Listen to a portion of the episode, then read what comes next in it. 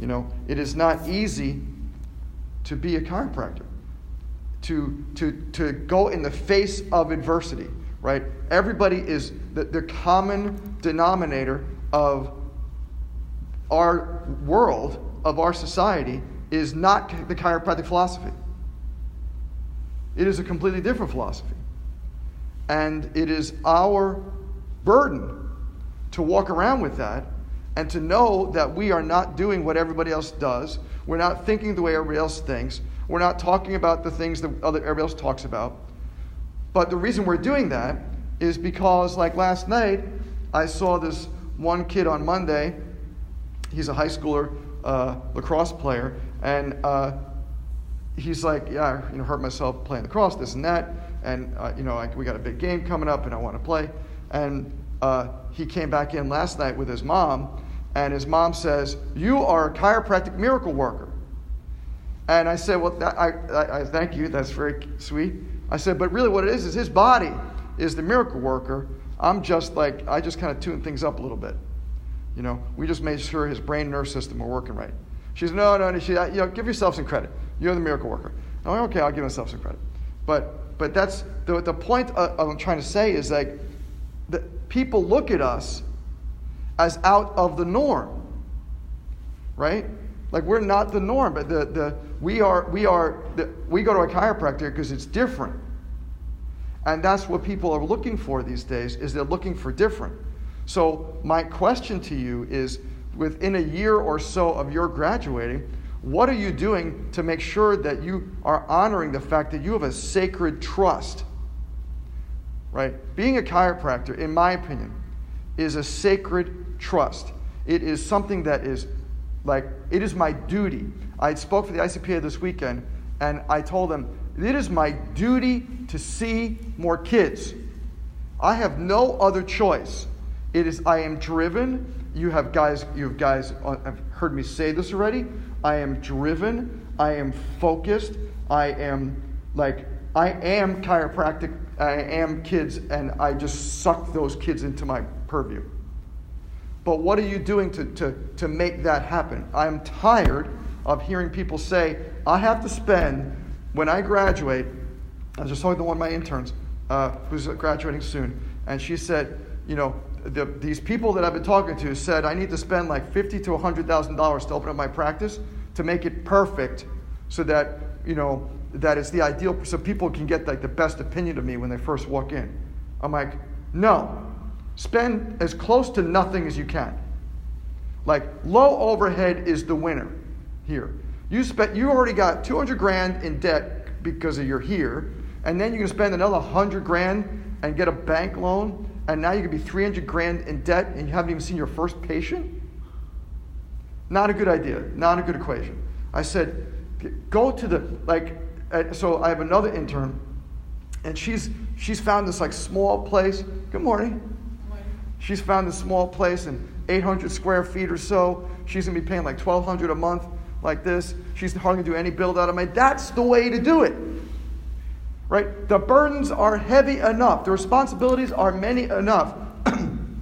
Just being a chiropractor, you don't need to add giant amounts of debt on your shoulders when you graduate, right? Because people are not. That's right. People are not looking for.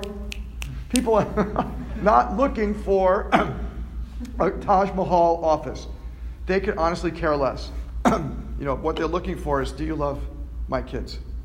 Right? Do you care about me and my family? That's what they're looking for. they're not look now it's it's hey, if you have the money, you know, you I have a another intern who had worked for like 10 years, had all kinds of money stashed away so when he graduated, he built this gorgeous, you know, office. Hey, you got money's just sitting in the bank doing nothing, burning a hole that you can do that with. Go right ahead. But if you're like me or like most people that I know, well, I graduated. Uh, uh well, I was like $150,000 in debt. That's what it was back in the 80s. Um, I was $150,000 in between chiropractic school and undergrad. And then my parents had nothing. I lived in a one bedroom apartment on a pull out couch. So my parents gave, the only thing they, they could give me is stuff that they said, you want anything in this house, in this apartment, this is yours. And my aunt and my uncle gave me some stuff from there. So I had this hodgepodge office of these ridiculous chairs and ridiculous lamps. And my first front desk, I was just telling this to the interns, my first front desk was my father gave me a two drawer filing cabinet, those little metal filing cabinets, and my aunt gave me another one, but they were uneven. and he, my father gave me, he, he, we had a dining room, uh, you know, sort of a small dining room table, and he took the, the leaf that you could make it larger, and he gave that for me, so that would be the, the desk part of the front desk. but it was like this. So we're looking at it, and I'm like, okay, what am I going to do? And then we, we had this clever idea to put a phone book underneath the one side. So, and, and that wasn't enough, so we actually had two phone books, uh, and that leveled it out, right? That's what we started with. But people didn't walk in and say, Dr. Rubin, uh, I see that your front desk is uneven and you're using phone books to level it out. They didn't, that wasn't their comment, right? Even though it was quite visible.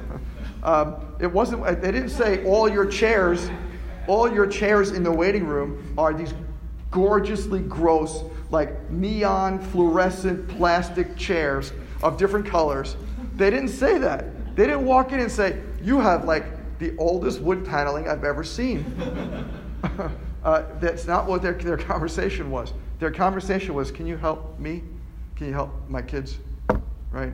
And, and, and then what we did over the years, well, actually, even I should say over the months, the first, uh, at the beginning of the sixth month I was in practice, I'm already putting carpet in because we didn't have any carpet, it was this gross linoleum. So we put carpet in, and then about the first year, we bought all new chairs. And patients were excited because I was growing with them, right? We were a family together, and I was growing with them. And so, and I became part of the community, right? Because we started, we all were growing as a community, and I really got myself involved with the community. Um, and that's what it's talking about. That's what BJ is talking about here. You have a sacred trust. You have in your possession a sacred trust. What are you doing about the sacred trust? right? Are, are you going to go out and try to snow people into believing things or try to pretend what, that you are like, I have people that I know who say, well, the first thing I do, I'm going to build a $100,000 brand new office and I'm going to buy myself a Mercedes. Everybody thinks I'm like really successful.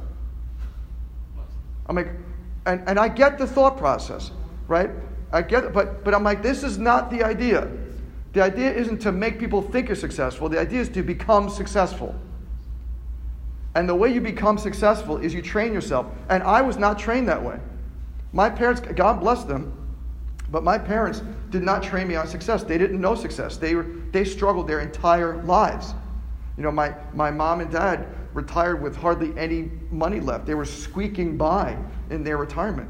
And they, they, but, but they showed me love and they showed me respect and they showed me honesty and they showed me character and they showed me integrity. And that's what wins in the long run. Yeah, I knew nothing about business. I had to learn it all myself. I made a lot of mistakes, you know, in the early days in business, but that's okay. And patients are okay with that, right? As long as you're not ripping them off, if you make an honest mistake, it's an honest mistake. But you have to understand that you have to you have to train your mind right why do i do this before every class i do this before every class to train your minds because you guys are coming in here being beat up with OSCEs and boards and 10 finals in three days and it's really really hard. The burdens are heavy. Nobody said this is is easy or simple. But but it's worth it in the end because if you're being, you're being given this sacred trust, you're graduating with this gift, this sacred trust called chiropractic. What you do with it is completely up to you, but I'm suggesting to you that you make sure that you're training your brain now. What are you listening to now? Like I've talked about before. What are you reading now? What are you spending your time on now? What are you focusing on now? Because if you focus on junk and the crap politics that are out there and all the other stuff, the noise that you hear on the TV and internet and Facebook and stuff, and you, you can go absolutely bonkers if you want to in the news and in the, the weather and the sport, and sport. You could spend all kinds of time on that. But how is that going to give you something later on? Right? I suggest that if you want to take this possession that's in your sacred trust and you want to guard it well, you better guard it well starting today.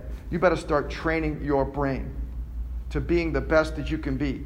You know, are you studying chiropractic? Are you listening to chiropractic podcasts? Are you reading chiropractic and other sort of health related journals? What are you doing to prepare yourself? Are you reading the books like I've mentioned before, Think and Grow Rich? If you haven't read that book yet, what are you waiting for? That is like the, that is the primer. It is the primer on taking the brain like I had, a poverty consciousness. A consciousness that said, Who am I, some little kid from some little town who sleeps on a pull out couch with no money and no experience? Who am I to make a success out of myself? That was the question going through my brain when I graduated. Who am I? Right? You've seen Les Mis, right? Yeah, who am I? Right? Right? Who am I? That was the question was going, who am I to, to deserve any, any success? And I had to train my brain that that is not the appropriate question. The appropriate question is, why not? Why not me? Why not me? Because it's all about service. If I give a lot of service, then I get a lot back. And it's not necessarily one to one, right? It's not just, you know, I do something, you pay me, I do something, you pay me. That's actually a very small amount of service. It's like, I give you more I give you more than I'm paid for. So if the adjustment is worth, you know, $50 or whatever, I'm going to give you $100 worth of service to make sure that you know that I am caring for you and your, your kids. And that's how it comes back. The, the, the rewards are bounteous. The reward is abundance, but you got to tap into it first. And that's what BJ is talking about when he says the sacred trust. The sacred trust is something that you need to understand and appreciate, but you need to train, you need to hone that skill in to really get into that sacred trust. Because once you do, then, like it says this above down inside, for me, I wake up in the morning and it's like downloaded, pachung, and I am on. Where is the next kid I got to serve? Where is the next pregnant mama I got to serve? What is the next talk I have to give to the students? What is the next thing I have to do to, to inspire that patient, that baby, that child with autism, that pregnant mama, that student, that doctor in ICPA. What is the next, my next, what is my mission? Dick Santo, before he passed away, he, he was an amazing DU speaker. He used to say, every morning, get up asking one question God, what should I do today? And the answer is usually going to be serve. Go forth, as BJ said, go forth and serve.